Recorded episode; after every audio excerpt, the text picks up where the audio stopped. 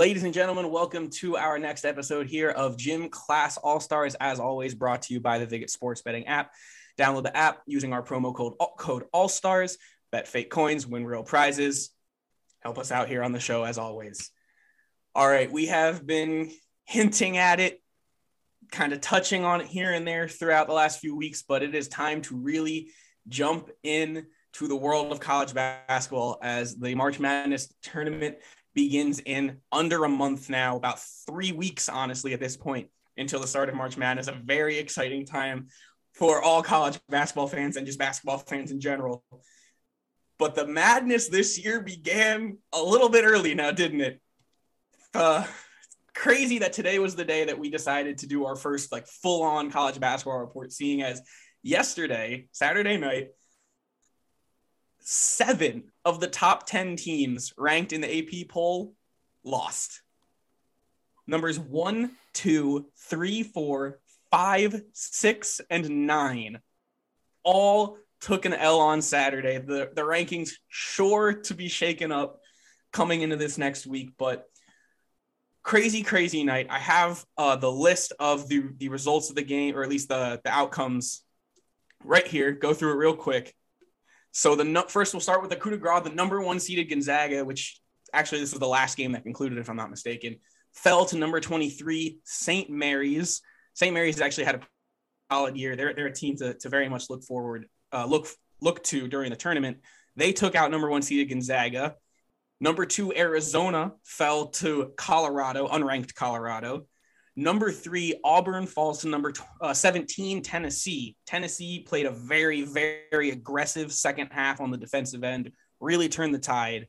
Number four, Purdue, Purdue dropped by Michigan State. Michigan State was just dropped out of the rankings last week, probably going to hop back in after a big win like that. Kansas falls to number 10 Baylor. So number 10 Baylor stay, stays alive in that sense, but they were able to upset number five Kansas. Number six, Kentucky falls to number 18, Arkansas. And number nine, Texas Tech falling to unranked TCU. TCU getting a little revenge from earlier in the year. Crazy, crazy day. So, what I have here is I have the current top 10 and maybe a few other teams that we're going to mention as, as true contenders for making a championships uh, type run in March. We, we're going to acknowledge these losses, but let's let's start at the top. Let's start with the number current number one seed Gonzaga stacked team, defending uh, defending champs. You got potential number one overall draft. No, excuse me, not defending champs. My bad. Excuse me. My my fault. My fault. Remembering remembering poorly. It's the old the old noggin's not doing me too great right now. But Chet Holmgren, potential number one overall pick, uh, star of that team. You got Drew Timme, who's back from last year, and you have uh, the the point guard Nembhard. Nembhard. I'm not exactly sure how to pronounce that last name. A solid uh, three man group, including some other guys that have also been you know brought back as a team that typically has uh, a few juniors and seniors, uh, upperclassmen on their team. Despite the loss, this is still probably going to be the team that I would say most most people filling out their brackets are going to going to take all the way. And I, want to see what you weigh in there uh, on on this Gonzaga squad right now. Well, first and foremost, with seven of the top ten teams losing, the shakeup in those rankings, like Baylor's going to jump up, obviously, mm-hmm. but one through three should just stay the same because they all lost. Yeah, Gonzaga being that they were one game away from winning the championship last year, undefeated up until that championship game, absolute dominant force. And you lose a few people, lose Corey Kispert, Jalen Suggs, a few others along the way, but you pick up Chet Holmgren, who I mean we've known about for years, just probably the play you would love to have where you do behind the back dribble on Steph Curry and hit a three in his face. Like, there's not a whole lot that gets better than that. They are going to be a dominant force. That is a team that I very much foresee coming out of their quadrant mm-hmm. and easily making it back to the Final Four. They had some baggage with what happened to their coach this past year, if you didn't know. Bad start to the season, uh, but they have done extremely well. I mean, they have a very stacked team. Gonzaga not one of the blue buds necessarily, but you have this situation where they've been so dominant in I'd say a weak conference, but they always time in time out will play up very well against those blue blood teams. Well coached, great area, definitely someone to watch out for. And Drew Timme, best mustache beard combo in the entire NCAA, but always a threat nonetheless. Yeah, that, that beard comment, undoubted. Um, do you expect again with all these losses, probably not a whole lot of shakeup one through three? Do you expect that this Gonzaga team is going to be the number one overall seed in the tournament? I'm going to say yes. Uh, if they're not the overall number one, they will get a one seed in some quadrant. Sure, easily, hundred percent. I, I, think that they are going to be na- uh, ranked number one overall seed. Um, but let's let's move forward to the competition, right? Let's talk about number two seed Arizona, who again also fell yesterday. But Arizona has had a dominant season so far, led by a leading scorer again. Pardon me if I mispronounce his last name, Benedict Mar- uh, Mathurin. He's averaging just over 17 points a game this year struggled a little bit last night, but regardless, he has been excellent so far. And this team, they've really built a good culture over the last, I'd probably say, decade or so as, as, a, as a good team in March, a winning team, but mostly just a team that's going to give it give it their all on the court. They're going to hustle for every loose ball. They're going to track every rebound. They're a hard fighting team, but outside of Mathurin, skill wise, they don't have a whole whole lot going on for them in terms of you know NBA draft potential but regardless, they've still found a lot of success. Coaching obviously doing a great job. Is this the team that's most likely going to rival Gonzaga, or is it going to be maybe like Auburn? I don't think so, but I can't base it off of any play. I mean, you and I being well, I'm East Coast Central Time. Watching a Pac-12 game is it's a struggle, being that it starts at 10:30. I am pretty ignorant of this Arizona team this year. I've heard, you know, obviously that they're number two. You you hear rumblings about them, but let's take it back a few years ago. Uh, Arizona was, I believe, a four seed in their quadrant in March Madness. Uh, they had none other than the number one overall pick, DeAndre Ayton, uh, but they lost in pretty heartbreaking fashion. It was oh, it was a blue team. I don't think it was like a Buffalo. Ironically enough, it was some just like a Valparaiso or something like that, yeah. and just a team they should have lost, lost to. Exactly, losing by ten. So I have, you know, obviously players come and go. It's been four years at least, but you still have that comment where if you have the same coaching staff, are they able to execute in March Madness? The running joke was Duke for a number of years, like they'd either win it all or lose in the first round. Michigan State. You know, Michigan State's another good one. So skeptical in that regard, but I think one thing that's working for them is you have a great scorer and a potential NBA pick, and then you're rounded out by a lot of reserve guys who, you know, that may not be good from a skill preference and the skill like area, but you have maybe that idea of that team, that unity, which some people struggle with. I mean, mm-hmm. this didn't happen with Duke a few years ago, but you had Zion, you had Cam Reddish, you had RJ Barrett, three three players who are now in the NBA and for the most part are you know were excellent players in college and very good in the NBA.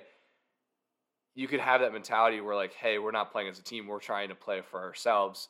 So maybe with Arizona that works in their favor rather than just having a guy who's a star mm-hmm. like Ayton a few years ago. Yeah, exactly. So, I believe Mathurin is a lottery projected pick right now. I don't think he's snuck into the top five yet, but he's he, he is definitely going to be you know a, a, highly sought after shooting guard. The only other team that's really in competition for that that top top seed at this point is the Auburn Tigers. Uh, they have potentially another number one potential number one overall pick, Jabari Smith Jr. He's had a sensational season. He had a sensation, sensational game in their loss last night. They also have a massive big man named Walker Kessler. Some of you have probably heard of him, and a very solid guard in Wendell Green Jr. This is a pretty pretty complete team, but also a fairly young team. You know, they have a couple older guys that that play, but a guy, you know, your best player, your leading scorer, is in fact a freshman, Jabari Smith. He's very talented, but you can see it. It's raw. It's like you remember? Do you remember Duke Jayson Tatum? Like you could see it was all there, but it just he hadn't he didn't quite put it together to like the very end of college, and then really until he got to the NBA. I see that he's not going to be the same player as Tatum, but I, I, see that kind of process happening for Jabari Smith, where he's gotten better and better as the season's gone on. He might even put together a, a great game or so in, in the tournament or two. I mean, this is a very good team. They're going to win. A, a, they, they're going to win their first round matchup. They're probably going to win their second round matchup. Um, but I always question those teams that are led by a, a freshman that isn't like just a dominant scorer, simply because – at the end of the day, it's either going to draw the question of do we go to this guy in the clutch And if we do, does he actually make the shot? It's he again, he's gotten way better, but there's still a lot of questions to be asked. I'm hesitant on this Auburn team, but also you can't deny the raw athleticism and raw skill that they have. Um, to me, they're a big question mark. I think they're they're very much in the discussion of what you just said. They could either lose really early or they could maybe they, they could take the thing all the way. It's because you don't you don't hear of Auburn too terribly much as you know number potential number one overall seed in March Madness. True. What I will say, going in that regard, a lot of the SEC teams for basketball, the SEC isn't as well known, but the past few years there have been a few teams that have popped up and good besides Kentucky. I mean, you had Alabama last year. Uh, LSU has been kind of consistently good as of late. I like the idea of a good SEC school, and if you have a scenario where, say, Gonzaga doesn't run the table in their conference and you know doesn't they'll make the tournament regardless, but doesn't get that title. And if Auburn were to then win the SEC, I think that puts them in a position to get that number one overall seed in the tournament. In the end, I think the first three will get number one seeds unless it's like you know heinous showing in their respective conference tournaments. They, they would need to lose another game or two in the regular season at least, lose in their first matchup of their conference tournament, and then probably sustain a serious injury. To, to be honest, to actually get dropped that far. Um, but yeah, I think I think I think there's no question Auburn's going to be um, a number one seed. It, it, that that top seed is definitely going to come, especially if Gonzaga loses. There is a chance Auburn could jump Arizona to be the number one overall seed. It's very possible. So we, we will very much see how that shakes up. But that's kind of our rundown of Auburn right now. Now we're going to drop down to where it's going to get a little murky on who that fourth number one seed is going to be, where all the twos are going to be. It's where, you know, really gets fun. Four right now is Purdue, again, before the loss last night. Uh, Jaden Ivey, top draft prospect. He's had a sensational year, had a buzzer beater earlier in the year. He is a guy that I don't usually think too highly of Purdue teams, usually because they're based all around just a big guy who isn't a very good free throw shooter, stuff like that. They're based around a shooting guard small forward right, right now and a very good scoring shooting guard small forward. He's very athletic. I still hesitant because it's Purdue, but I see in him at least he is poised for a deep run. I don't know if Purdue is necessarily going to do it. I think they'd actually be better off as a two seed rather than the pressure of being that fourth one seed. Um, but he, he's gonna if they win the Big Ten, they're no question going to be the top, uh, a, a, number one seed, maybe fourth or third, whatever it is. Um, but if, if they actually come out and win the Big Ten, which is always a difficult thing to do, even if you're the best team, um, that would actually make me feel a lot better because it, it proves they're they're ready to go. You've you've gone up against this isn't necessarily the best year for the Big Ten, but you still you've gotten battle tested against very good programs. And then if you're a one seed, you're gonna get a, at least one cupcake game, and then you got to be ready to go by that point. Like if you're gonna hit a groove, you're gonna be in it by that point. They're gonna be ready to go. And I think Jaden Ivey is the guy that can kind of lead them in that way. But again, we'll see how much the fact that they're Purdue holds them back. It just smells like Sweet 16 exit if they don't get that one seed. Yeah. And even then. it's true. It's true. Um, but Purdue has been the best Big Ten team pretty much all year long. So they, they will get that top seed in that tournament most likely. Moving on, number five. This team I have had my eye on all year, Kansas, because of their star Ochai Agbaji. Everyone's been hearing him, uh, hearing about him recently. I have actually known about him for a few years. I think this dude, the sky is the limit for this guy. I think he's so athletic. I think he's so fast. Defensively, he's solid. Offensively, he can hit just about any shot. He's got another good uh, guard in, in Brown right next to him. That guard duo between the two of those guys, but specifically Agbaji, has just been it, has been everything Kansas has needed to lead on uh, lean on all year. Again, late loss in the season yesterday, tough one to shake off. But th- this team I've had my this team and Duke are the two I've had my eye on about the last month or so because a blue bloods always got to watch out for the blue bloods, and b when you have a blue blood with first of all, Duke is just stacked all around. Their their team is insane this year. But when Kansas, when you have a guy like Ochai, who maybe isn't going to be a top five pick, but he's that guy whose name just keeps popping up all over the place. Every time you hear about Kansas basketball team, you hear about Ochai. He's always doing things, and this this is a team that can thrive off of just one player. That's really all they need sometimes. That and they, they, it's not just one player. That's not what I'm trying to say because they have this this other guard. They have a few other uh, other guys. I mean, we we know how well they do recruiting this is a scary team. This, this to me is more scary than Purdue. It's honestly they're they're my guess. uh, You know, as long as they win win their conference tournament, they're my guess as to who's going to be the fourth number one seed. Um, just off of again blue blood, top tier player, top tier team. It makes a lot of sense. They've been solid all year round. I don't know. I really like them, and and Kansas can again be kind of iffy when it comes to tournament time, but this this team's looking pretty good right now. Yeah, and I think what's been interesting this year is they've really throttled a lot of good teams. I mean, you know, lost to Baylor yesterday doesn't really help my narrative there, but when Kansas is good, they're scary. I also though hesitate on Kansas overall in a tournament just because past history. They always look good or they have had moments where they look phenomenal and then they kind of just you know, they'll win a game or two, but then sort of throw out disappointment. I don't know. I, I'm playing a lot on past histories, but sometimes you got to follow it a little bit. It's true. It's true. Kansas.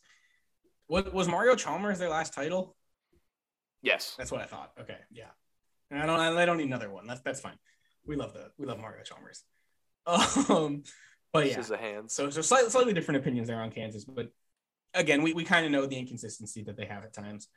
Um, number six, we're gonna see another another stacked roster here. You got Kentucky again, another blue blood. This is the thick of it of the blue bloods. We got th- th- three in a row, essentially four in a row almost. Um, Oscar, I do not know how to say his last name. Th- th- Thishwibi, I I'm sorry, I I'm botching it. I apologize. He's their power forward. He's been incredible. He's a, it's a dominant force inside. You got Ty Ty Washington, who's going to be a top ten pick in the NBA draft, maybe even the first point guard drafted. You got the Iowa transfer, CJ Frederick, who barely plays. You got Daimion Collins, another potential lottery pick, first round pick at the very least.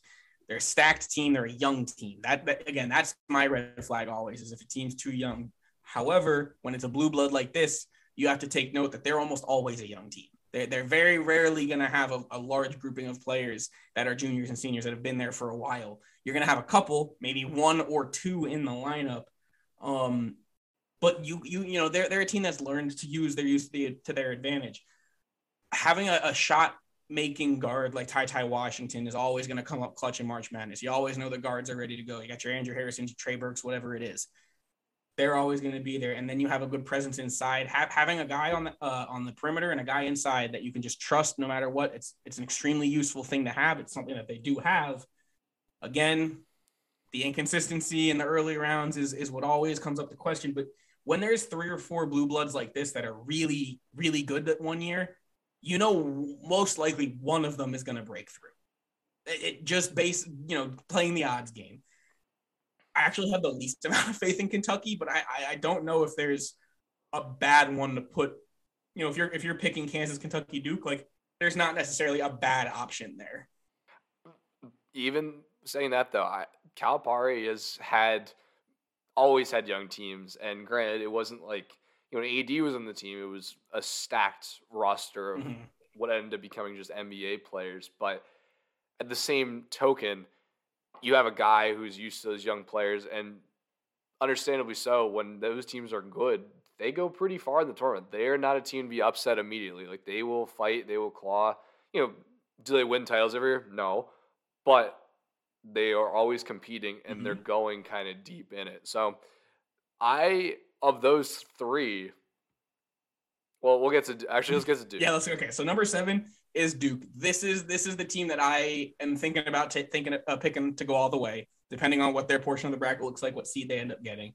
This team is riddled with veterans, with young guys. They got well, they have one true veteran in AJ Griffin. He's been their top guard, guard forward. He's been great. And then they have another young guy, the freshman Paolo Banchero, potential number one overall draft pick, who's just been sensational. He has burst past all potential expectations, which are already extremely high because of being a five star prospect or being recruited by Duke.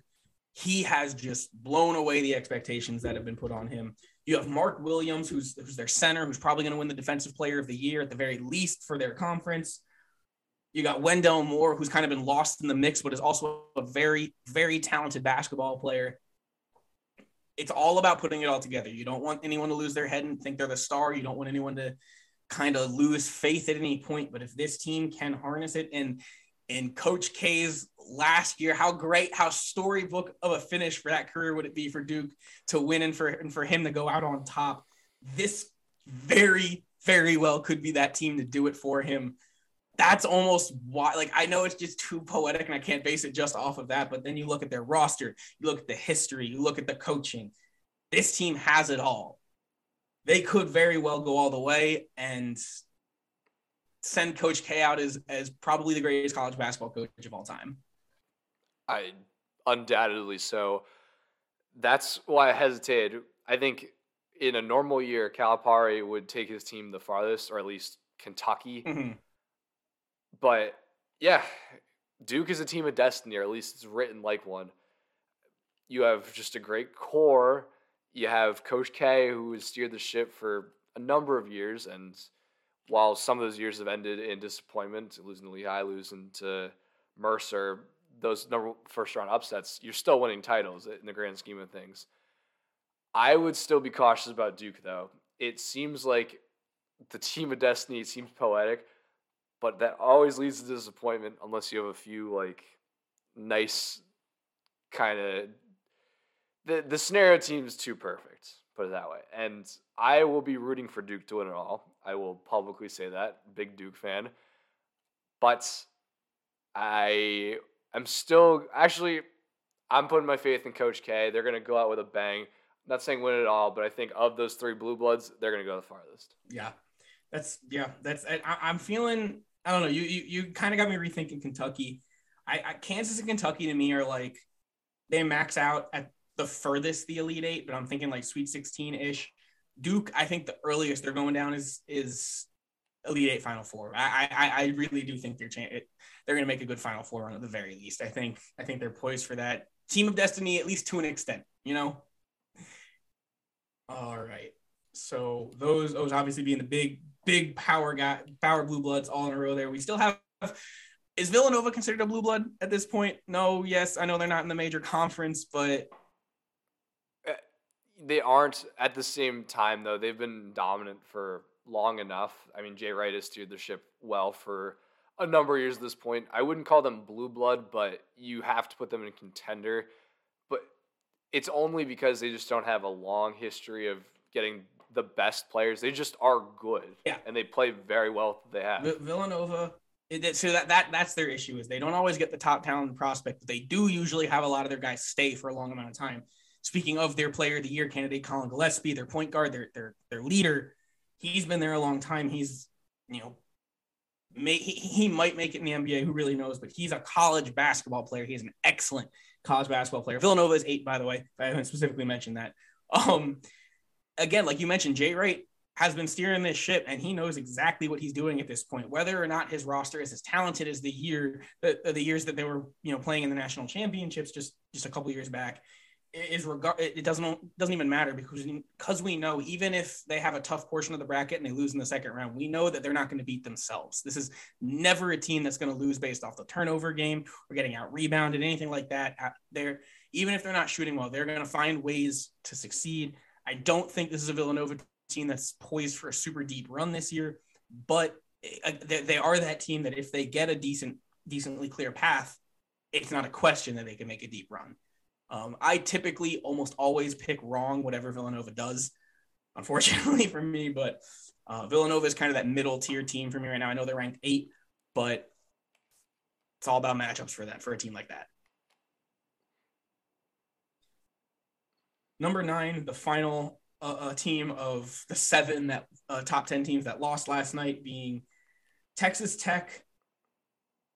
Th- this is weird because Texas Tech isn't necessarily some, a team that I always think about as a veteran team, but they actually are this year, and it's, it's for the most part, and they, they they've built that to their advantage. Terrence Shannon Jr. has been there a few years.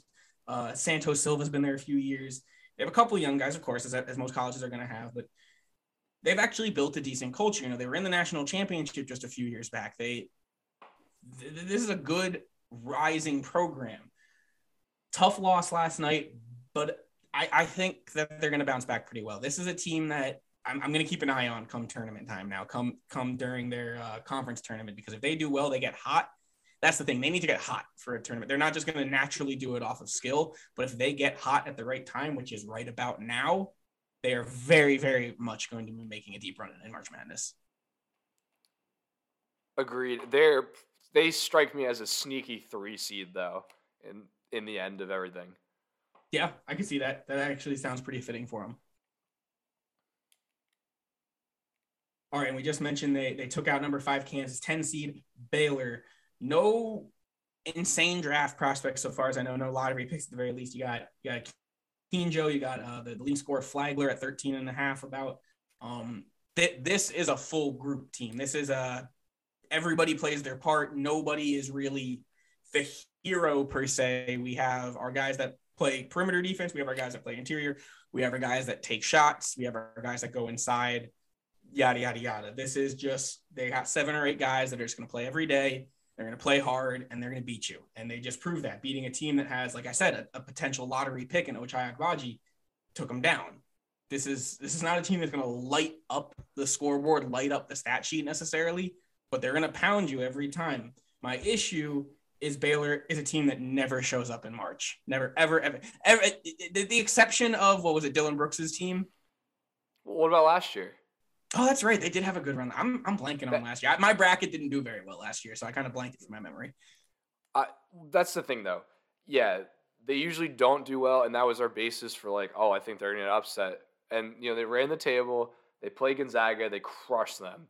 Now, granted, you have people like Davion Mitchell or yeah. gone now, but I think, and I, am not sure about this Baylor team, but you still have that championship pedigree. It's so hard to repeat, mm-hmm. but if you're a physical team and are able to control the pace, control defensively other teams, you can do a lot in March. And I think that's like just a nightmare matchup for teams. They could be a three, they could be a four seed.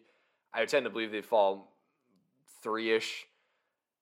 To me, Baylor coming off that title were not to, they were obviously a very highly touted team. I think they were the two seed because Gonzaga was undefeated. To me, though, maybe it's a chip on your shoulder. At least that's some way they could potentially use where they're at to an advantage. They're not number two in the rankings this year, but they're beating teams. They're controlling the pace. Uh, Baylor's a team to watch out for. It could be scary. I think this is one of those years where they're going to stop teams dead in their tracks rather than get stopped in their tracks. So they're going to pull off some upsets. They're going to make maybe not a deep run, but I feel like Elite Eight is very reasonable to get to. I mean, they, they did a good job of replacing Davion Mitchell with a guy like James Akinjo, who's he's hasn't been quite as effective as Davion. Like he's not going to be the defensive player of the year or anything, but he, he you know he's a defensive minded guard. He he leads the team in that sense. So it was a good guy to get to fill in, and clearly it, it's drawn success. They're going to jump up to you know inside the top ten now. Um, yeah, this is you know if they again if they can get a little bit hot, get things going, they can, and as we saw last year, very well make a deep run. But typically, Baylor, you know, when I see them at three, I'm just if that 14 or you know if they're four, that that 12, if it looks, uh, or excuse me, I'm getting my seeds wrong, but whatever. Um, if it looks like it's something that could really like, it's just one of those teams that either had like one of those conference winners that has one dude who can just ball, or one of these programs that just you know the one like has a good you know has a good coach or has a good system that works. I could see them losing early, but it's just because I don't see it's not it's not what it, it was last year. Obviously, they're not the number two seed anymore. But but but like what you said to their credit, they have built you know good chemistry. They've built good a good program there. They are very well a team that could bear down the hatches for a good run in March. Okay, so that's the top 10 as of right now. Again, the rankings are going to shake up. I have a few other teams here that I just want to talk about briefly um, before we move on into the NBA. But first things first, 12 seed UCLA is another one of the teams I've deeply had my eye on this past month or so. Um, they're not the deepest of teams, but they, their starting lineup is incredible. It's it's fantastic. They have Johnny Juzang, who didn't play last night in their blowout win over three win Oklahoma State. Um, but he, he's been great all year. Obviously, played well in the Final Four match last year. Um, they got their point guard Tyger from last year as well, became fan favorite. He's back as well. You have Jaquez, uh, excuse me, uh, I think it's Jamie Jaquez Jr. Essentially, their small forward. He's been an excellent guy to pair next to Juzang. Them two as as the is, is it either the two three or the three four have just been excellent together. And then you've got Peyton Watson, who's also potentially going to get drafted next year. He's been in the starting lineup as well most of the year. That's a if you got four guys like that in your starting lineup that can just play, that's going to take you pretty far. UCLA also a team that's you know again up and down, but typically a pretty good basketball program. I like this team a lot. I, I like that duo of Juzang and Jaquez a lot. I do too, and it was something during the tournament Jamie Jaquez Jr. was just he was going nuts, and he played. He did so much. And so it was Johnny Juzang. Juzang. Juzang. Juzang. The, too many J's, but nonetheless, they went from being a playing game to just effectively being a Jalen Suggs half court, three quarter court heave away from playing in the final. Not to say they would have won double overtime, but it's that team has a lot of experience. They learned a lot of lessons from last year. They kept a lot of the core players. They could do a lot of damage. I though am wary just because a lot of times when you're like, oh, this is a shoe in to do well, they have so much experience. Like that just always leads to heartbreak in March. And I could see them being a weird second round exit for whatever reason. My my big fear for them is you remember that one year that Michigan State got ranked like four eh, like a, like a, a four seed. Everyone was like, "This is ridiculous. They should have been a two seed," and then they ended up losing in the first round anyway, or second round, whatever. They lost really early. Sure. Okay. I think that's what people might expect out of this UCLA team. So, like, if UCLA gets underranked for some reason, and then people start to hype them up as, "Oh, well, they're just going to run the table because they got a low rank, whatever. They, you know, they got disrespected." That would bite them in the ass. I think. I think that would actually really hurt them. This is a team that needs to be like a they're right around three four right now. I think if they can comfortably bump themselves into a three roll, which again after all these losses, very well is probably going to be the case. That's their safety net. That that is going to help them with a few more matchups early on. You'll eventually potentially have to face a two seed, obviously, but it's better than being a six and then immediately, you know, if you win, having to most likely play a three and then another two. It, it gives you at least another game buffer to get comfortable and hopefully not screw up in your first round matchup. Um, but again, if this team gets comfortable like they did last year, they get in a groove like like a guy like Jaquez did last year. We know that they can go far in March. So they very much a team outside the top 10 right now to look forward to. 13, Wisconsin, the second best team in the Big Ten right now, led by Johnny Davis. Got he's just a two-way guy that can go. He, he can light it up on both ends. He's just a guy to watch out for. That Wisconsin team isn't built for a deep, deep run, I don't think, but they're a team that, led by that guy, can make some noise. They're always my darling in the tournaments. I will always pick them to go far because of the one year we did it, and I correctly predicted them to get to the finals. They lost to Kentucky. Sure. I picked them to win it all, but uh, yeah, I Wisconsin basketball. You know, I I'm a big fan of the idea of them doing well got a little bit of extra emphasis just with uh, Juwan Howard punching their assistant coach in the face. It's true. So, you know, maybe you can use that as fuel to go somewhere. But I think you're right. I think that's a team that's a Sweet 16 and could, depending on matchup, maybe go to the Elite Eight. But mm. I like the idea though, so I'm gonna keep speaking into existence that Wisconsin's gonna win it all. Just saying. I have, a, I have a pretty good Wisconsin story, which is also why I typically like them in March and wanted to bring them up.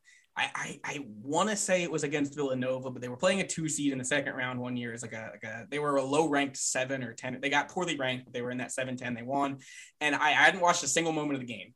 I turned the game on with two seconds left, and I watch one play. It's Bronson Koenig hitting a turnaround game-winning three to send home the two seed and keep Michigan, uh, Wisconsin advancing. And I go, cool. Watched all that I needed to watch of that game, and that immediately made me just have to commit to Wisconsin. I don't like them. I hate most other Big Ten schools that aren't Iowa or or Michigan, but you got to respect that that program. They are an excellently run school, run team, and with a guy like Johnny Davis, you cannot sleep on them.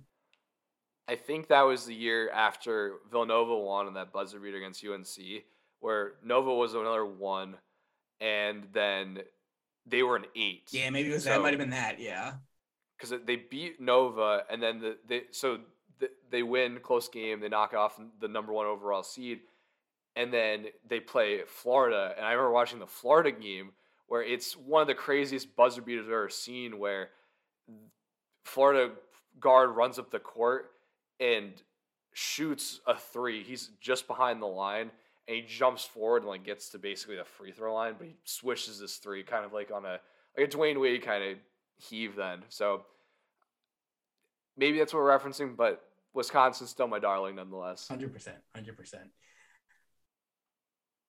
So definitely, definitely keep an eye on Wisco. Number 17, Tennessee, coming off that big win over Arizona last night. I, re- I was watching this team because I always like Tennessee. They're, they're a grit and grind defensive team most years, which is exactly what they are this year. Um, and they they really dug in in that second half against against Auburn. They played an excellent excellent game of basketball, led by um, was it Zeigler and Chandler. Their, their guard combo was excellent defensively. They were able to limit Walker Kessler inside too, which is not easy to do. That man is seven foot two. That is a hard hard man to stop. Um, but they, they slowed him down. They pressured them all half long, full court press all half excellent, excellent play all uh, from from them, and they just the energy they brought was was different than what Auburn had and what what I'd seen in, in a few past years. I always liked Tennessee because of that factor, and it's very much a big part of what they have right now. And again, it's tough to say how far they're going to go, but they're going to get my guess is like a four five seed. Depending on what one seed they're at, though, that could be a matchup to watch. Is they're even if they lose, they're gonna play that one seed hard. They're gonna play them tough for all 40 minutes. You got me convinced, but eh, you need you need some of those four seeds, but that falls in the position where you play one of the 13 or 12 seeds that won their conference, but just in a like a lesser conference, and that gets dicey. That happens every year. So, what you're telling me is Tennessee all the way.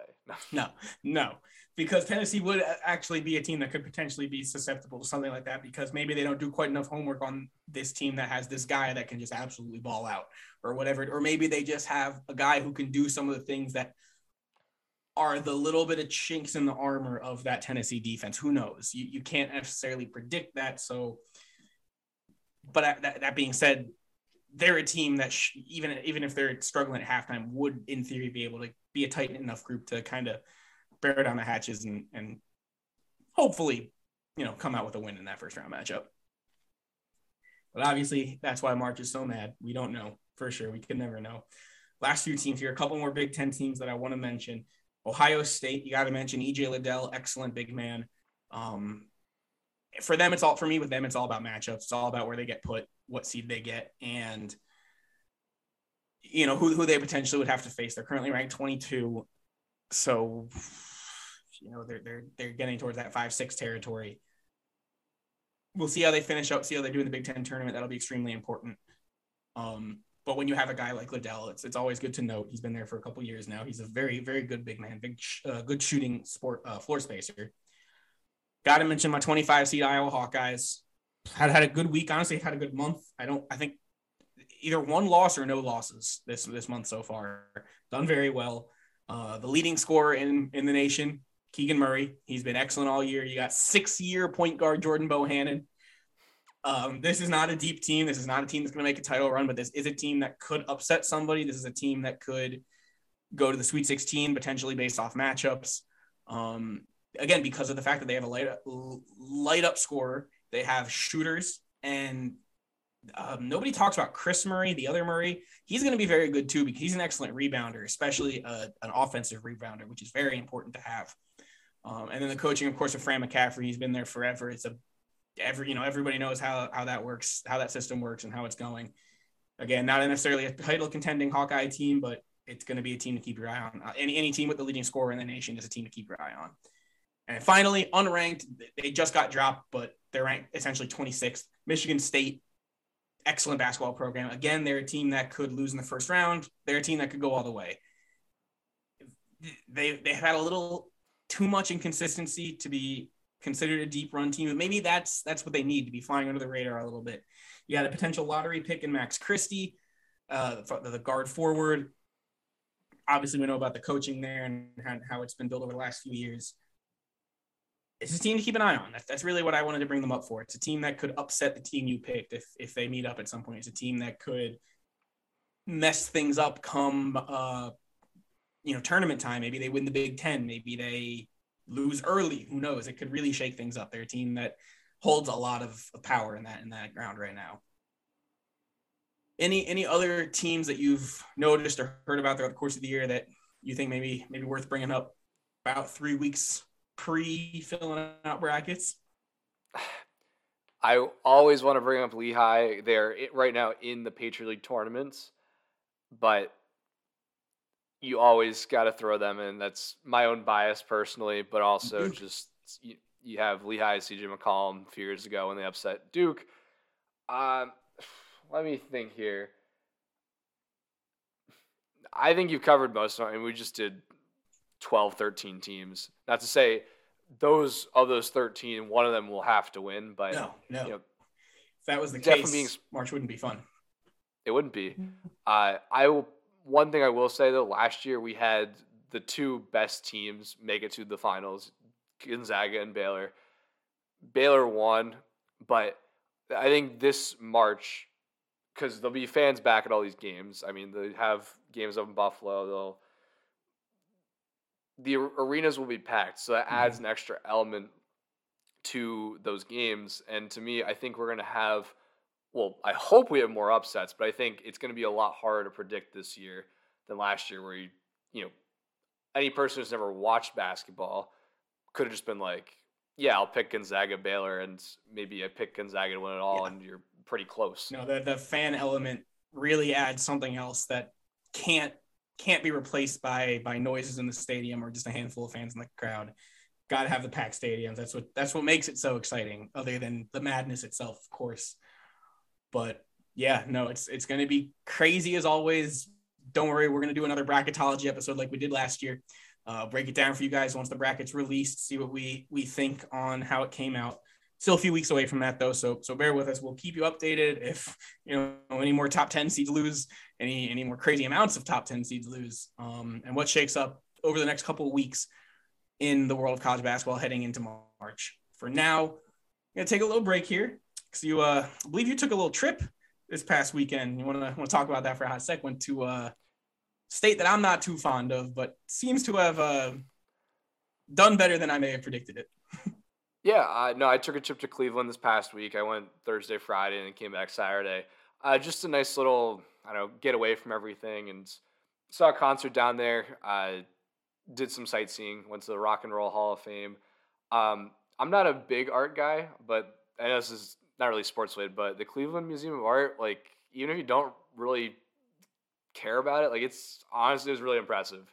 I thought like a ton of stuff and you know, I think I spent like three hours in there, which I would never say at like normal mm-hmm. museums. but um, the sports related part is after being in Cleveland for two days, I took a trip down to Canton, Ohio, which is an hour south. And that was a great time. Saw the Pro Football Hall of Fame, which was awesome. You know, I was geeking out the entire time. Um, I saw a few things and I took photos of them. I didn't get a chance to share them with you, but I mm. wanted to, before I send them to you, I wanted to talk about them because they're pretty cool. Uh, saw a few Steelers things, which is what I wanted to bring up. The start of where you get in there, there are a bunch of different photos like from over the years.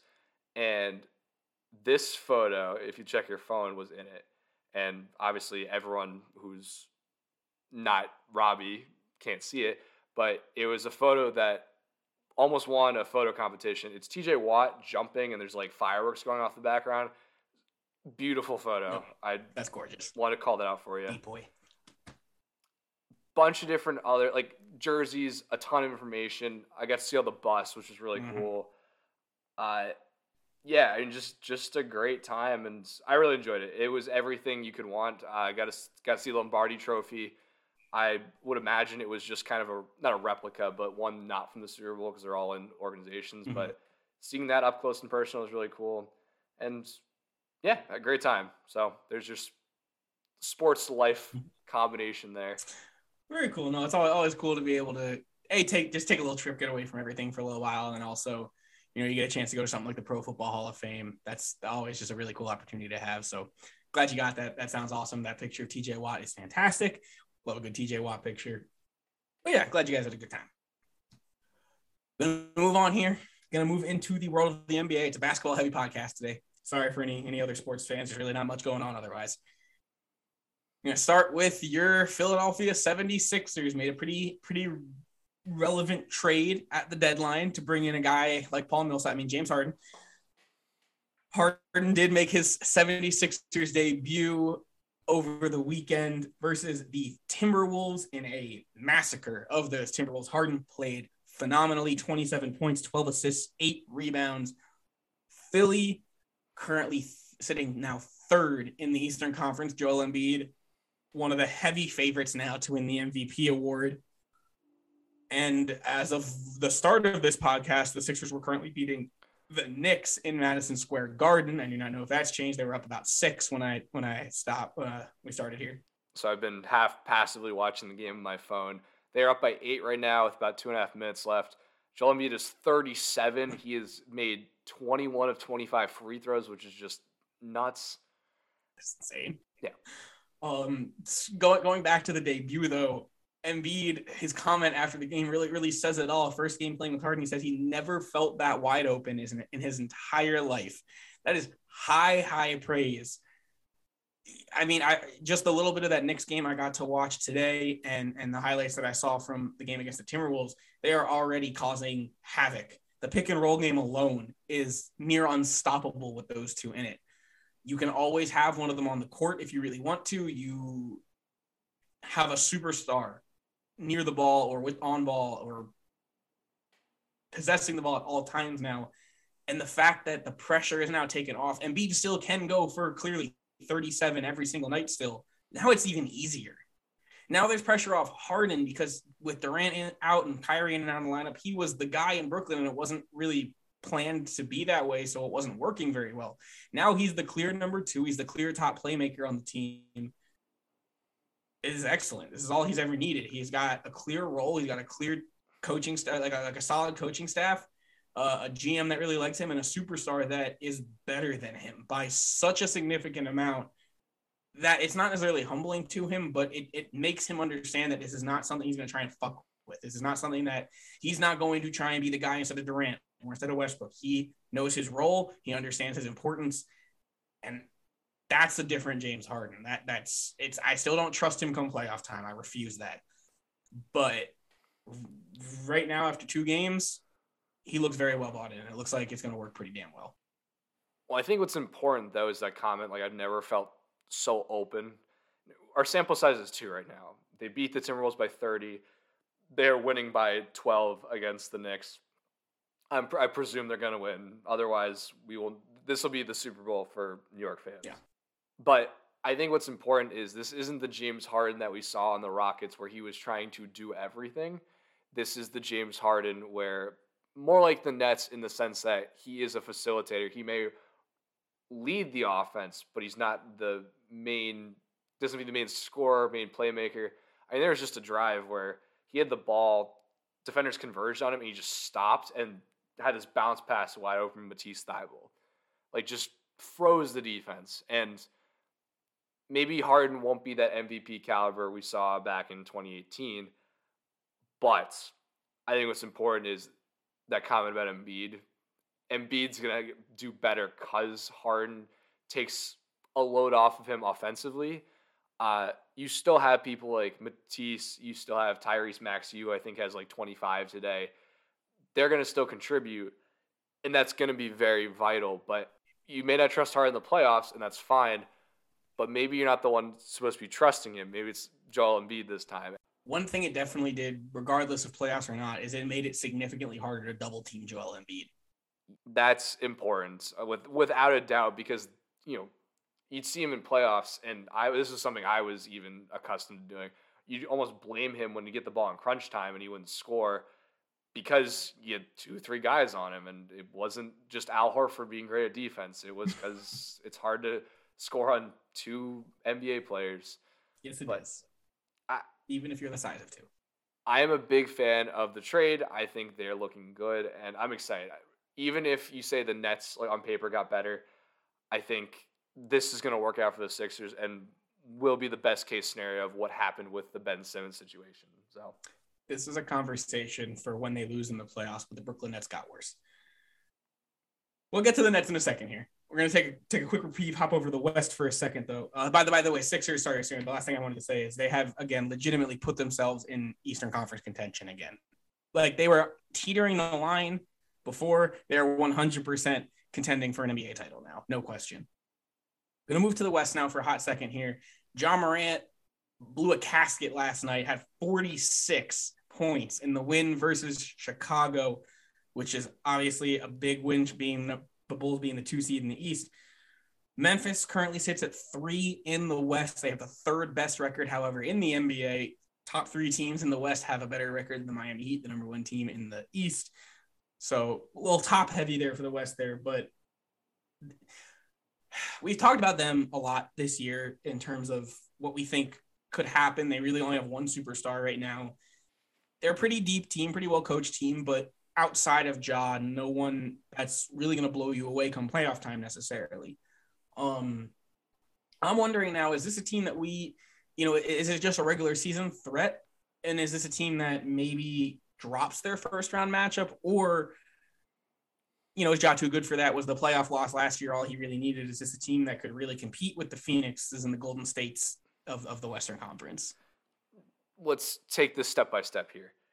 You have the Grizzlies right now are the three seed. They've had an excellent season, led primarily by Ja, but last year they were the eight seed. They, you know, beat the Warriors to earn that eight seed. They played the Utah Jazz. They lost okay, so be it. I mean, the Jazz were a stacked team. They played very well. They were the best team record wise. Uh, to me, this Grizzlies team is different. Ja's another year older. He's a lot better from last year, and I mean they're they're beating really good teams, and I don't think they're going to usurp the Warriors or the Suns for like a one or two seed. But when you get in that six seed matchup, you're playing a team like Oh boy, let's let's take a peek at the standings. Nuggets right now, but like Nuggets, Mavs, maybe the Timberwolves if they can get a little better, and I think they'll kill the Mavericks because they play defense. I think the Nuggets, unless Jamal Murray comes back, which there've been a little some rumblings about, I believe. Uh, he's getting there, getting there. It could be a playoff thing. And then, I mean, the Timberwolves. This has been a good year for them, but I mean, they're still in no position to do anything. I think there's easily a first round win in their books. And it'd be honestly kind of shocking and surprising they didn't. But it's the flip side of the coin. Okay, they win the first round. What happens then? You're up against the Warriors, most likely. And I could see them taking it to six, but I would have to believe, barring any injury, the Warriors, with their pedigree, with Steph Curry, they'd have to take it. But I'm sure Ja's going to have a good stat line. I'm sure the Grizzlies will look good, but you can't count out that grit and grind. But I would be very hesitant to say they'd go past the second round. Duly noted. We'll see who they, you know, what happens. We'll Phoenix now, some question marks. We'll get to that towards the end of the NBA report. I want to take it back to Brooklyn here for a second now because they, um, when I say seconds, I mean seconds after we finish recording our last episode, Goran Dragic signed with the Brooklyn Nets. Yep. I mean, like a second after we stopped recording, Alex texted me saying Dragic in the Nets. it was incredible. Um, made his debut for the team last night. Looked pretty good. Was trusted with uh, the inbound, being the inbounder late game in their their clutch time win over the Bucks. Um, KD potentially going to return next week. Seems pretty likely. However, Ben Simmons, no real timetable on when he's going to play. Uh, the the Nets have come out and said it's very skeptical that all three of their guys are going to be together by that that uh, March 12th game versus Philly. Seems very that's not going to happen. Um, however, something other than Ben Simmons, things are tending in the Nets direction right now. They, they finally broke their losing streak. That was very important. Comeback win over the over the, the Bucks, big win there the the rules against Kyrie Irving being unvaccinated are in the works of being changed so he could potentially at least play his home playoff games. I'm not even going to touch that right now. Um, you bring in a guy like Dragic to add another, you know, veteran player. You got KD potentially coming back in a week or so. Things are looking up for this Brooklyn Nets team. However, right now they're still in the play-in tournament. First things first, how terrifying is, is would this be the most terrifying seven or eight seed of all time? Yes, but I think we should we should need to comment on what we said last year. I mean, you had LeBron James led Lakers. They were the seven seed. Granted, the Suns played them very well, and I think we had proclaimed them as the scariest seven or eight. I'm hesitant mm-hmm. in the sense that this Nets team being a seven or eight, all healthy, is a lot scarier than that Lakers yeah. team from last year. But it's kind of like there's a reason that they're in this position. They've been decimated with injuries, and I know how much talent they have when healthy. But with that being said, I mean, there's discourse in the sense that you haven't played with each other a whole lot. Kyrie being the vaccinated issue, Kevin Durant just being injured. Eh, they're on paper easily the scariest seven or eight seed we've ever seen. But nonetheless, still terrifying. Yeah, no, I mean, I keep thinking about this as a Heat fan. Like, God, I really hope we're one because I have this feeling that the Nets win their for if they're in that seven eight matchup, they're just going to win against whoever they play if they're healthy enough. And then cool, they're seven. That's why I want Miami to get one so badly because then you're the chances of Brooklyn having to play two games in that play in feels pretty minimal if they're healthy to me. If they're not healthy, I like if Ben Simmons isn't playing or if Kevin Durant's not playing or if Kyrie can't play their home games, I'm not worried about that Nets team. My only worry is if they're fully healthy. Um, but I'd still like to avoid them regardless. Same as the other teams that are potentially contending for that spot. The, the Raptors, I wouldn't be too mad about. The Raptors, I think he can handle. But the Celtics are still in that conversation. They're six right now. That's another team that, like, they're not the most complete, but they got really, really hot. And they're, as we know, a very solid basketball team. If they fall into that play-in tournament, they're not going to be an easy out. Um, but also, now that I brought it up, I do have to mention that right now we are matched up with another Philly Boston first round playoff matchup, which I'm begging for. I would love that so much. Yeah, I, the three through six though are divided by like a game or two, so there could be a lot of shakeup. I mean, the Raptors have brought themselves back into contention. They've been playing well this year. Uh, I would like it in the sense that I really do think we like we got blown out by 50 I will very much acknowledge that. What can Harden do though? Who knows? But I, I like the idea of it. I'm not scared. I do think the Sixers could win a seven game series against them. It's just like, God, if I have to go through another set of dealing with that, it's just so stressful for me because it's such a rivalry and something that like I'd go all in on. The, not to say I'm not already, but it's like my hatred for Boston plus my love for the Sixers. Just it's too much, too much for my heart, Robbie. Getting old. I understand. I understand. But would would that be worse than having the Sixers meet the Celtics in like the conference finals? No, because of yeah. the same the same token, they're both like the Sixers won two series and then got to the finals. The Celtics would in this case, and to me, like, okay, they lose in the conference finals. That does suck, and I hate it. At the same time, though, they've made it to the conference finals for the yes. first time ever. And on top of that, like you can if conference finals are so like that's up in the air. You're playing the two best teams in the the conference, and it can go either way. I mean, people are warm, they're ready, and barring injuries, like they should be playing kind of the same level. Um, yeah, it's fair. Either way, time will tell what all the, what these matchups are going to be. But right now, Brooklyn, I think they're they're eight, if I'm not mistaken. They would be playing Toronto in that first matchup in the play-in.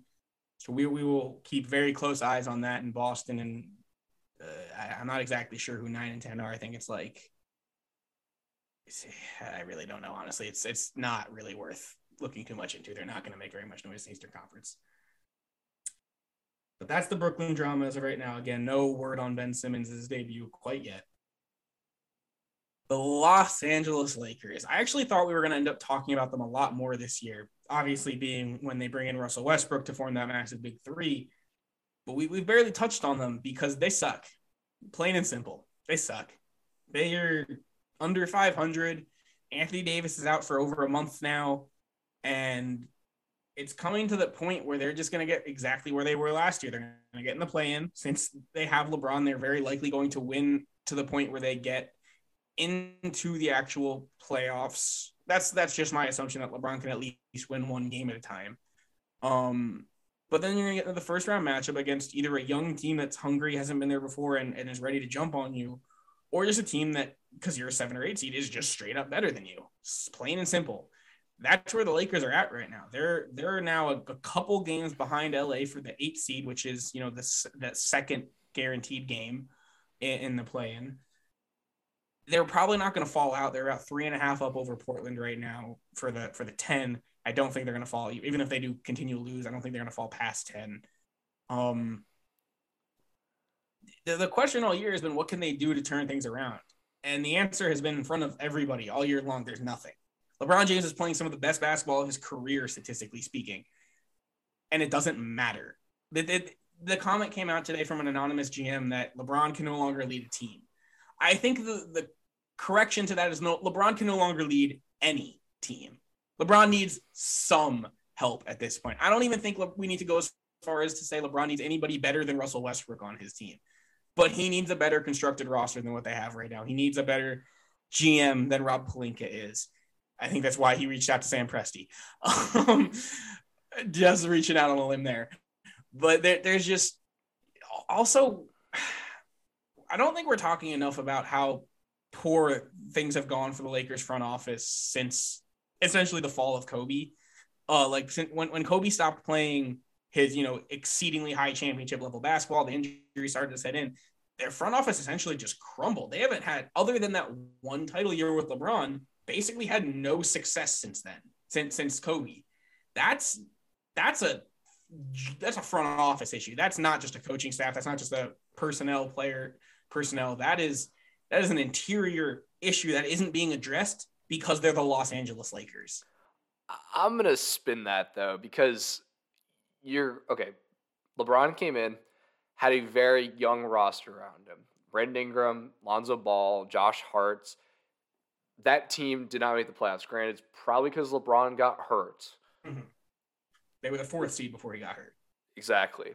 You then, I'm going to assume something here, and maybe I'm dead wrong. We will never truly know the answer to this, but I imagine LeBron was like, uh, we should get another star to pair me up with. Okay, fair. Rather than wait for rather than waste away some years of his career for Brandon Ingram to potentially get to that point. You go and get Anthony Davis. You win the title. You know, I wouldn't even call it's not a hoax by any means. You won the title. COVID had some disruption, but you win that title. Okay, awesome. My issue is when you went all in on Anthony Davis, you gave up a lot of those pieces that could be such good role players. The the year after, you kind of go all in again where you're signing like you're signing Wesley Matthews, you're signing Avery Bradley, you're signing these players that have name value, but you have so much money tied up in LeBron and AD for obvious reasons.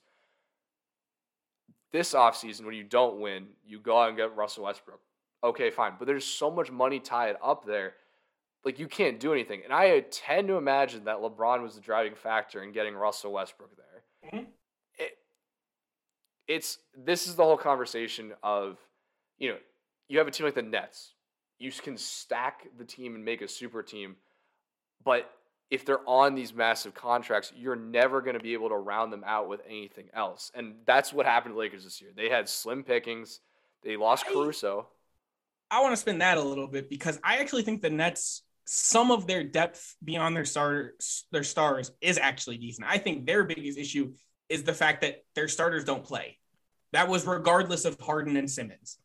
Their starters played 17, those three played 17 games together. That was their major issue. Guys like Mills, Dragic, Aldridge, those are actually relatively useful players to have right now. Uh, the end of the bench is miserable, like like all super teams will be. It has to be. But I mean, even that Heat big three team that was it was raved about how useless the players other than the big three were has a better roster around them than that like than this current Lakers team. And I, think, I mean Malik Monk is nothing, and he's their third leading scorer. Right. And what I will say to that is like let's go back to the, the Heat big three. You had Wade, Bosh, and LeBron there. This is before though the Supermax, where Mm. like you were I don't know what the contracts were, but I imagine you're paying them 20, 25 million dollars per year. And one was under 20. I think Bosh was like 19. if you could get away with that, like you're paying guys like oh, I need a good example here. I don't have them, but like Gordon Hayward's getting 25 million a year, which is more than like LeBron was getting back then. And the salary cap has obviously gone up, but those max contracts have done so much. And yeah, Malik Monk has been kind of a diamond in the rough where you got him for nothing from Charlotte. You just kind of walked over there. But also it's things like getting Carmelo over there. Granted, they didn't pay him anything, but you know, he's getting old and he can still score and play, but you're trading away all these assets for the future to hope to win now. And if you're not winning, this is kind of what happens where AD's been hurt this entire season, so it doesn't help anything. But eh, you sold your soul for a championship, you got it, and there's going to be repercussions to pay. But I Was- mean, there- sorry, go ahead, go ahead. I was going to say, like, the GM front office, they are the ones who actually did it. So they will, you know, pay with their jobs on, you know, for whatever reason. Hopefully. Because you, you got to remember, even before LeBron, like they made that stupid move to trade Zubac for Mike Muscala, a young Zubac who was playing well for them. They actively did not bring back Rajon Rondo after he was probably the third best player on that championship team. They've made mistakes beyond LeBron telling them what what and what to and not to do. And you know who did those and has, well, they, Magic Johnson was the Yeah, catalyst. I, I know Magic Johnson's gone, but he was the catalyst, at least behind that Zubac trade. And when asked about that, he was like, he didn't see potential in him after the fact, which I I guess to be fair, I mean, he hasn't done a whole lot on the Clippers. Like he's he's okay. But, But- if you're telling me that the Lakers, instead of Dwight Howard and DeAndre Jordan right now, could have Ivica Zubac, that is so much better. I, I don't disagree. But you also got rid of Mike Beasley in that trade. Let's not forget that. That did help. That did help. That was that was the last trade Michael Beasley was a part of, I believe, until he was just out of the NBA altogether. Yeah. I, in short, though, like I we're, we could go back and forth this entire Mhm. thing. I really think it was they were asked to go get a star, and once you get a star, like you have, well, three of them, you are dealing with such minimal cap space. Russell Westbrook deserves a big contract, but it's forty-five million a year, and so is LeBron. AD's, I imagine, like in the high thirties you're dealing with such minimal cap space where you're signing guys to literal vet minimums and praying you can use mid-level exceptions. So I don't know, it goes back and forth, but Mhm. I, in the grand scheme of things, what they try it was a failed experiment. in the Yes. They can recover if they're able to trade Westbrook in the offseason, great. If not, you got one more year paying him 47 and then you're done. Like Yeah. whatever.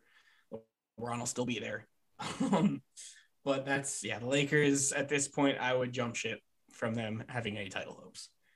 Last thing to get to in the Eastern Conference here, I want to talk about, or excuse me, Western Conference here and in the NBA in total.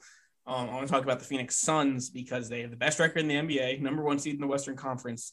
However, they will be without All Star point guard Chris Paul for likely the rest of the regular season, out about six to eight weeks, and possibly even into the playoffs a bit. He could be out.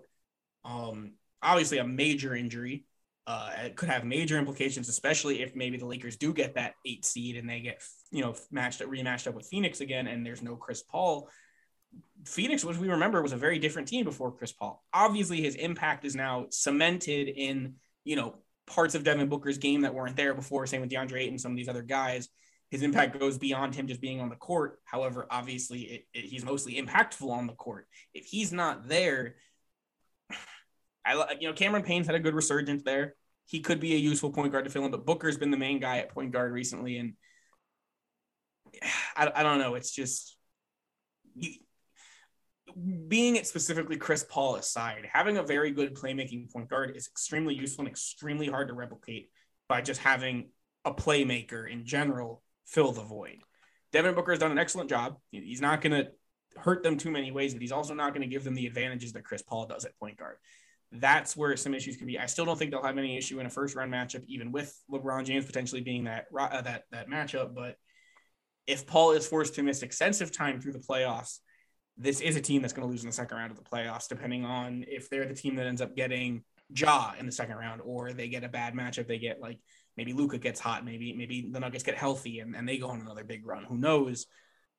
But it's it, it, it that's it's not going to hurt them too much record wise, but we, we know the impact Chris Paul has and what it's going to mean for him to be off or be out.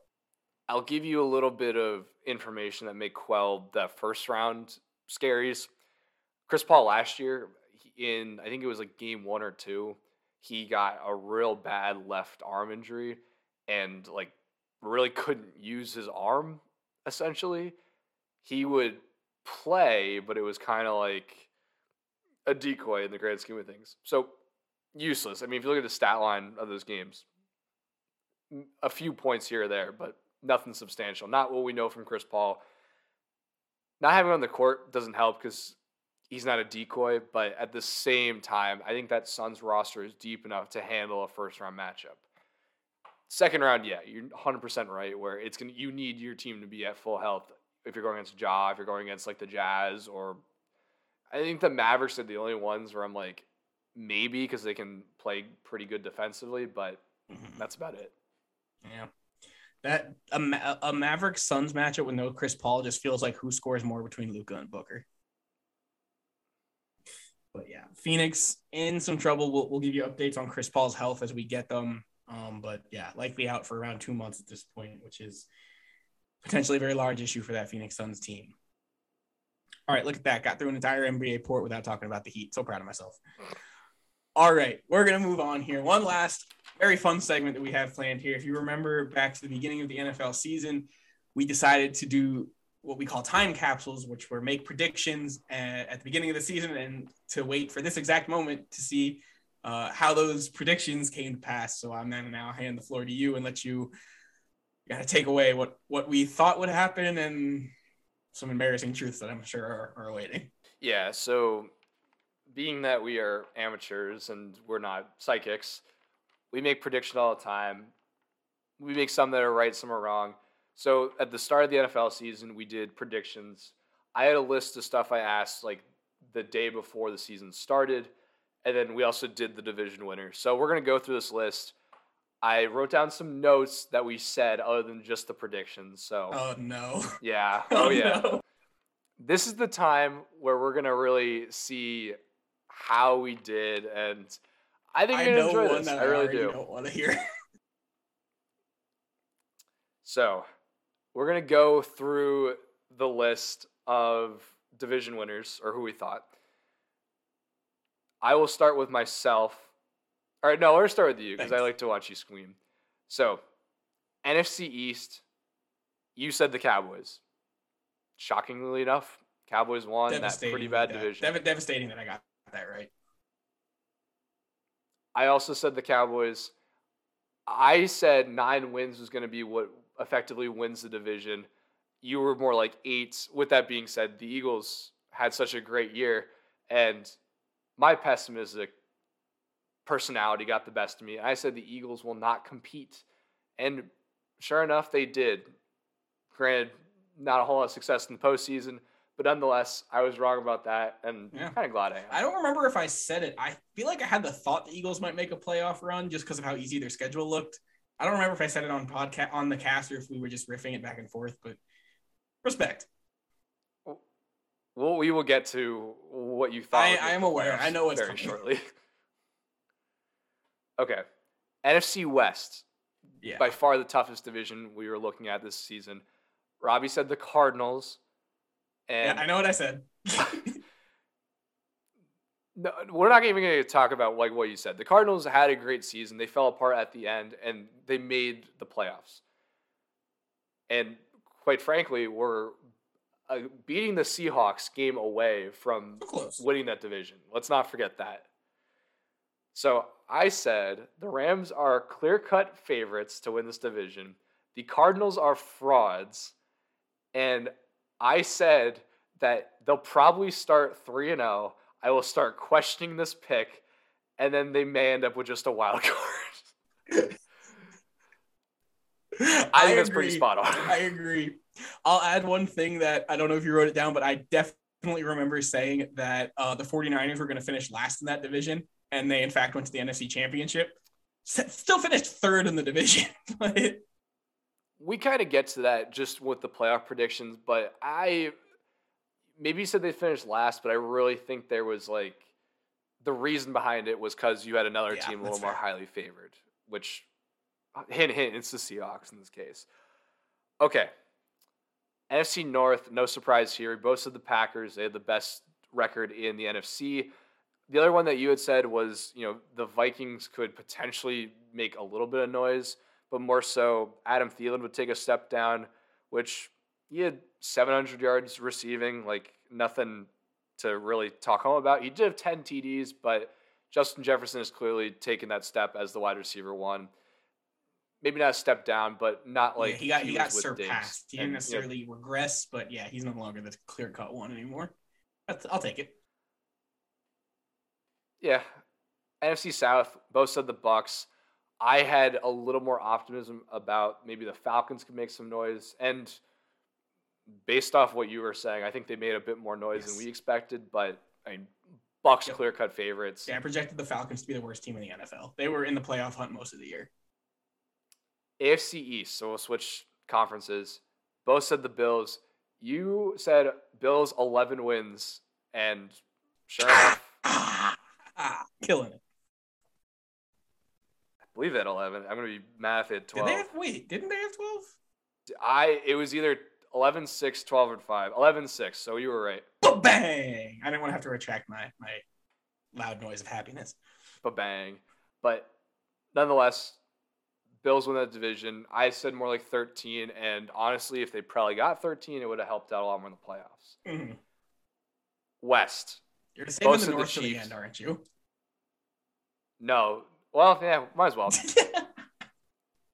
West, we both said the Chiefs pretty convincingly.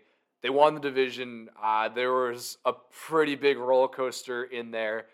We got the prediction right, but we did not really think the division would go that way. Broncos started really hot, fizzled out. You said the Raiders maybe would give a bit of a threat, which they did. I mean, they were a wild card team. Chargers were very hit or miss, but didn't acknowledge them at all. Chiefs win the division, but not in the easiest of fashion nonetheless. Mm-hmm. Okay. AFC South. Both said the Titans. I said don't sleep on the Colts. You said I don't trust Carson Wentz. I think we were both right though. I, I think we both had our, our, our accurate thoughts. Yeah. Fair enough. I said as long as Mike Vrabel doesn't do anything stupid, they should win the division. Mike Vrabel saved that for the postseason, Coach of the year. and yeah. All right, I'd say it's safer for the postseason. AFC North. No, This is, but hey, when we were doing predictions, we said this was the toughest division. we did. We did. We both said the Browns. I'm going to say a few things though. I said the Steelers would be a fringe last wild card team. You obviously had the optimism as well. You said the Browns, but after that statement, you said, but they will disappoint. Yep. And They, they, did. nonetheless. Well, I'm not disappointed because I'm glad that I actually got that one wrong. If I picked the Browns, I shouldn't even never have done that. It, it was tough, but nonetheless, we are both wrong in that, in that end. Uh, wild cards, we were horrendously off. Wait, I, I do want to backtrack it real quick again though, because I, I remember also saying that I specifically said the one team of the AFC North that I do not think has a chance to make the playoffs, the Cincinnati Bengals. Oh, we, we will get to, we will get to that. Don't Damn worry. Wild cards. I said the Ravens, Colts, and Dolphins would make the wild card. None of them made it. Uh, wild card in the NFC 49ers, Saints, Seahawks. 49ers did. Saints did not. Just missed. Well, it would have been one or the other. Yeah, 49ers you're right, out. right. Seahawks, miserable year. Yep. Your end. Dolphins, Ravens, Steelers. Steelers make it. And then wild card, you said the Rams because you picked the Cardinals, and you know, so be it. They both made it. Seahawks, which we were horribly wrong about, Yep. and then the Bears. You said the Bears. Heinous. oh, guys, I'm sorry. To be fair, I won't think I don't think I would have said the Eagles, but Fair. that's So- funny. I suck. Those are our division predictions. I think those grand scheme of things, I think they went pretty well. I Oh, mean, yeah. we got, I got one, two, three, four, five, six. I, I got seven right. You got six right. Yeah. That's pretty impressive, nonetheless. And then wild card, you know, we should never do again. Did not do the wild card. No.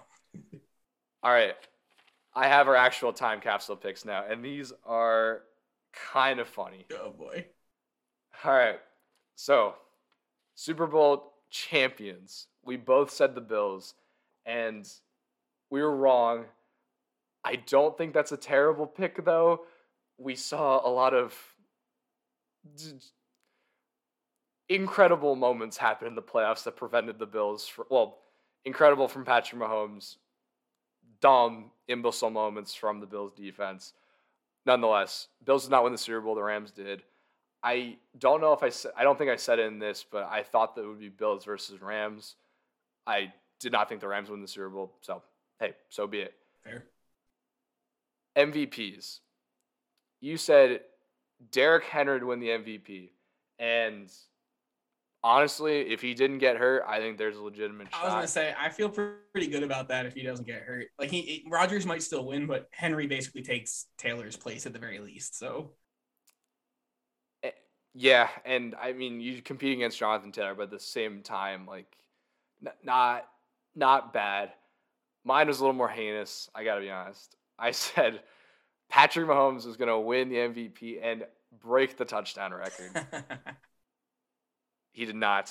Uh, he was he had a pretty poor season for what he is used to doing.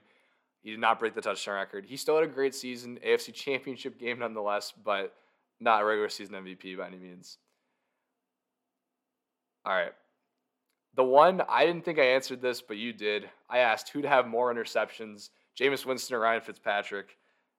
You said Jameis Winston, and what you said was probably because Ryan Fitzpatrick would get benched.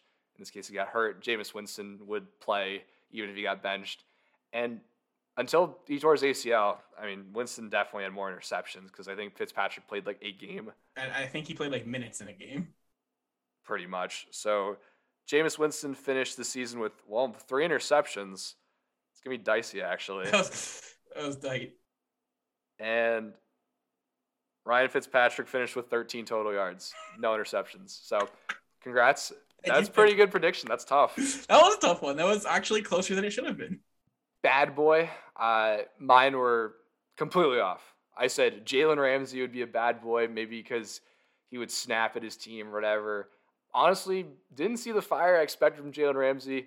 He got burned a little bit in the playoffs, maybe some face mask thrown in there. Yeah. But I mean, he got a Super Bowl, so who am I to really comment on that? Davante Adams was another one I said offensively. He did not snap. Uh, the Packers did not start three and three. In fact, they were like six and one to start the Yep. season. So pretty solid on their parts. Had a great season, but didn't snap. Your two. You said Aaron Donald snap. Maybe he did, but he did not show it. Uh, put it this way: he had a monster postseason, and I mean, still a great regular season, but was the catalyst for the Rams. Wasn't a bad boy nonetheless, but I think those moments where he's like hyping up his team, trying to be a leader, not bad boy worthy, but at the same time, I think he was more intense this year and Mhm. was the reason the Rams were able to win the Super Bowl, Sure. among other things. But the other one you said, Antonio Brown. I, I knew it was. I was like, I had a feeling I said Antonio Brown. sure enough, you know, it wasn't looking too hot to start the season, but Antonio Brown came through in the clutch as always. Yeah, we Antonio Brown caused a lot of drama. I think the only other person we could have picked over Antonio Brown was Henry Ruggs, and that's like, yeah, that's Yeah, just terrible. I guess Deshaun Watson, but we had said we had both come to the consensus like that's kind of cheap. yeah, it doesn't. Yeah. With that being said, though, we did have Deshaun Watson. Will Deshaun Watson play a snap? You said no. He will be traded throughout the season and would not play a single snap. Definitely rumors about that for the Dolphins. He did not. I said he'll just stay put, won't play. A lot of rumors of this offseason that he could end up somewhere. But interesting developments in that end. Well, congratulations on guessing that one. No problem. Uh, we gotta just go to underrated people, underrated players. We thought. I said Bud Dupree. He had 16 tackles and two sacks. He when he played, he was decent, but Yeah. underrated would categorize that. Yours was Julio Jones, Oh, plagued plagued with injuries. That was that's a miss on our parts. yeah. And then we have our last two, which are going to get interesting. Overrated team, we thought. I said the Arizona Cardinals, specifically Kyler Murray. People were calling him the next Mahomes. I said, hell no. He was not going to win games when it matters. Yeah, maybe the caveat there is his team was incredibly decimated with injuries. yeah. But he they still he was not super consistent in the second half of the season. You were still right to like, yeah, losing Hopkins hurts, but you still have a pretty good receiving core around that and wasn't really able to get the job done in the end. Oh, you thought I was going to say I was wrong? That's just heinous. I spot on with that. Give it to me. However, I got to give this one to you, even though mine was pretty spot on. Most overrated team, Robbie said Cleveland Browns. they are the most overrated team of the last decade, and they will fall below Pittsburgh, which all three of those this year, spot, spot, spot, spot on. I'm gonna say this once because we have we have we have friends of the podcast, friends in general that claim all of the time that I give the Browns too much shit. I argue I don't give them enough shit. They suck, and I'm right. Speaking of my trip, though, I did see the Cleveland Browns Stadium. Beautiful stadium. I'll give them that. That. All right. And the last one, which I think is comical looking back on the season, I had picked two teams and I asked which would have the better record. I asked which will have the better record, the Giants or the Bengals. Oh no. You said they will have the exact same record at 6 and 11. I said the Bengals by a game. So we were both criminally off. I think that's one that aged very well in the sense of how bad it is Yeah. from how good the Bengals did this season. So Imagine thinking back and like knowing how well the Bengals did, and then like po- posing that question, like like just no clue how that was gonna go. no, I thought young quarterbacks, kind of young teams. Hey, let's see who gets a better record. Not thinking it would matter. Sure enough, Bengals won the AFC outright and were Aaron Donald away from winning a Super Bowl effectively. But and on the flip side, Giants sucked. They were not good by any means. God, that one's funny though. That's I gotta do more of those, and hopefully we'll have a better one next year. But that was good though. No, that was, that was fun. We, we're definitely gonna have to do this again for next season. That was great. the the good time. Shout out to my dad for that suggestion. I know he'll appreciate listening to these, but that's a wrap on the 2021 season. I honestly, there were some moments between the refs, the taunting calls, but I think we got the best brand of football we could have asked for. The playoffs were just insane and unbelievable time. And I, yeah, I'm itching for more football. The USFL is having their season start in April, but I will st- I will passively watch it. We're gonna get more into basketball. The USFL is gonna be look uh, shiny uniform, or there's too much red uniforms in these because they have like eight teams and like six of them are just red Oh, aggressively. gross. but it's football. It's something. Football, football. yeah, that is, that is the the wrap for this season. And what we're going to talk about for it, we'll get into the draft as it gets closer and, and we start to see some mock drafts come out. But yeah, until then, we're going to kind of shift to the tide of basketball. As no baseball going on right now. It doesn't look like the season's going to start on time. So we'll keep you posted with that. But we got March Madness coming up.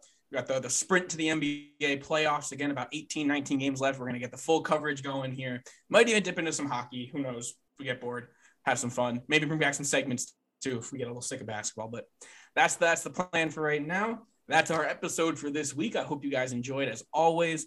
Let us know what you think, and we'll be back with you guys next week. Take care, everyone.